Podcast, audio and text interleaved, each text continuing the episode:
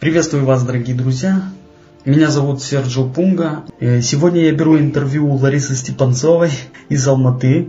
Интервью беру после мастерской повышения эффективности коучей. Приветствую тебя, Лариса. Приветствую, Серджо. Если человек хочет коучинг сделать как свою профессию, да, как свое основное занятие, как свое предназначение, то, конечно, мастерская, она крайне необходима, потому что именно там закладываются и какие-то практические уже навыки, ну, ощущение себя как. Mm-hmm. Мастерская, это, я считаю, это уже непосредственно такой практический курс. Скажи, пожалуйста, с чем у тебя ассоциируется мастерская? Что она тебе дает? В первую очередь это практическая наработка можно попробовать себя как коучем, можно попрактиковаться на других ребятах, э, то есть послушать других ребят, как они коучат, какие-то сделать для себя выводы, заметки, как, как стоит работать в этом направлении, как не стоит, что стоит делать, что не стоит. То есть научиться именно прочувствовать этот процесс, вот это, именно это, по крайней мере, мне и дала мастерская. Как ты думаешь, в чем смак мастерской? Вот что самое классное там? Самое классное это прочувствовать весь этот процесс на себе, то есть прочувствовать, что такое коучинг на себе и на других как бы учениках этого курса, так скажем. Вот. То есть услышать вопросы и ответы на такие важные в коучинге моменты, которые как бы ну, в жизни мало у кого ты спросишь, а тут, э, тут окружают специалисты и ведут специалисты своего дела, всегда можно обратиться и всегда можно получить ответ на какой-то важный интересующий вопрос именно в коучинге. Mm-hmm. Вот. Но и не только в коучинге, все, что связано с коучингом вообще в жизни, потому что это все так, это единый процесс. И в этом очень большая важность, что ни один вопрос не оставался без ответа, то есть обязательно все рассматривалось, любой вопрос, любой какой-то момент волнующий, все это, все это обсуждалось и давались какие-то рекомендации, и все. Это, угу. ну, я считаю, что это очень важный момент. Ну и, Насколько мастерская подготавливает человека к тому, чтобы он сам вышел в поле и начинал работать?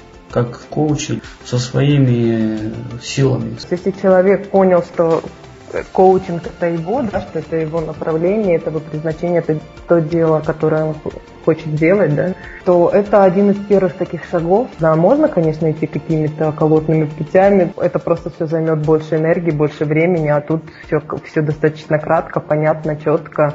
Угу. И я так думаю, что после мастерской. Конечно, там, я сейчас не могу сказать, что там после мастерской человек вышел уже все стопроцентным крутым коучем. Конечно, нет, это все зависит от самого человека. Если человек намерен mm-hmm. действовать, если человек намерен продав, тех же прободом метод ошибок каких-то идти вперед, э, там, может быть, даже набивать какие-то шишки, падать, вставать, это, это, это все mm-hmm. равно будет происходить, потому что это процесс становления и роста человека как коуча, как мастера. То есть mm-hmm. в любом случае нужно набираться практики и опыта. Конечно, после мастерской ты не выйдешь там, супермастером, да, но если ты прислушаешься к всему тому, что тебе было сказано, всему тому, что ты получил, и начнешь практиковаться, пробовать именно действовать, ну, тогда, тогда ты и получится. То есть все зависит исключительно от э, желания человека. Хорошо. Рекомендуется, если человек уже обучался коучингу, вообще забыть то, что ему говорилось до этого раньше, и посмотреть на это с другой стороны. Конечно, это право человека выбрать, по какой системе он хочет работать, по той, которую ему mm-hmm. навеяли раньше или дали тут, это его право, но тут он однозначно услышит ту сторону, которая все-таки, наверное, несет какой-то больше энергетики, больше позитива и понятно, для чего все это делается. Прочувствовать этот процесс, понять, что это твое, и что ты не просто так пришел на этот свет, Mm-hmm. Вот. И поэтому мне кажется, что коучи, которые уже обучались, придут, они просто услышат совсем другую сторону. Если они, допустим, совместят прошлый опыт и вот с рекомендацией на мастерской, я так думаю, ну, человек очень продвинется. Mm-hmm. Тут рождаются коучи с открытым сердцем. А что означает вот, э, коуч еще с открытым сердцем? В чем разница какого-то коуча простого и вот коуч с открытым сердцем? Это тот человек, тот специалист в своем деле, который работает не по шаблону, у которого нет каких-то четких инструкций, там, запланированных вопросов, э, вообще невозможно подготовиться к работе с клиентами, и человек, коуч с открытым сердцем, он идет действительно с открытым сердцем, он идет с чистым намерением помочь и найти на самый легкий, результативный, эффективный путь вот для решения проблемы клиента или какого-то вопроса. Mm-hmm. Вот это и есть открытое сердце, когда ты работаешь с чистым намерением, когда ты не работаешь по шаблону, когда ты вопросы не читаешь по бумажке, они приходят тебе откуда-то из сердца, и ты в работе даже не задумываешься, откуда они приходят. Оно приходит, mm-hmm. ты говоришь, спрашиваешь. Только таким методом находится самый эффективный путь.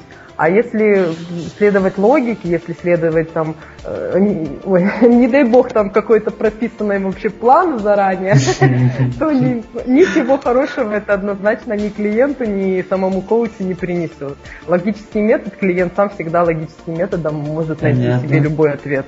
А вот именно коуч от сердца, он как раз и работает от сердца и клиента э, не могу сказать, что вынуждает, но как бы направляет на работу от сердца.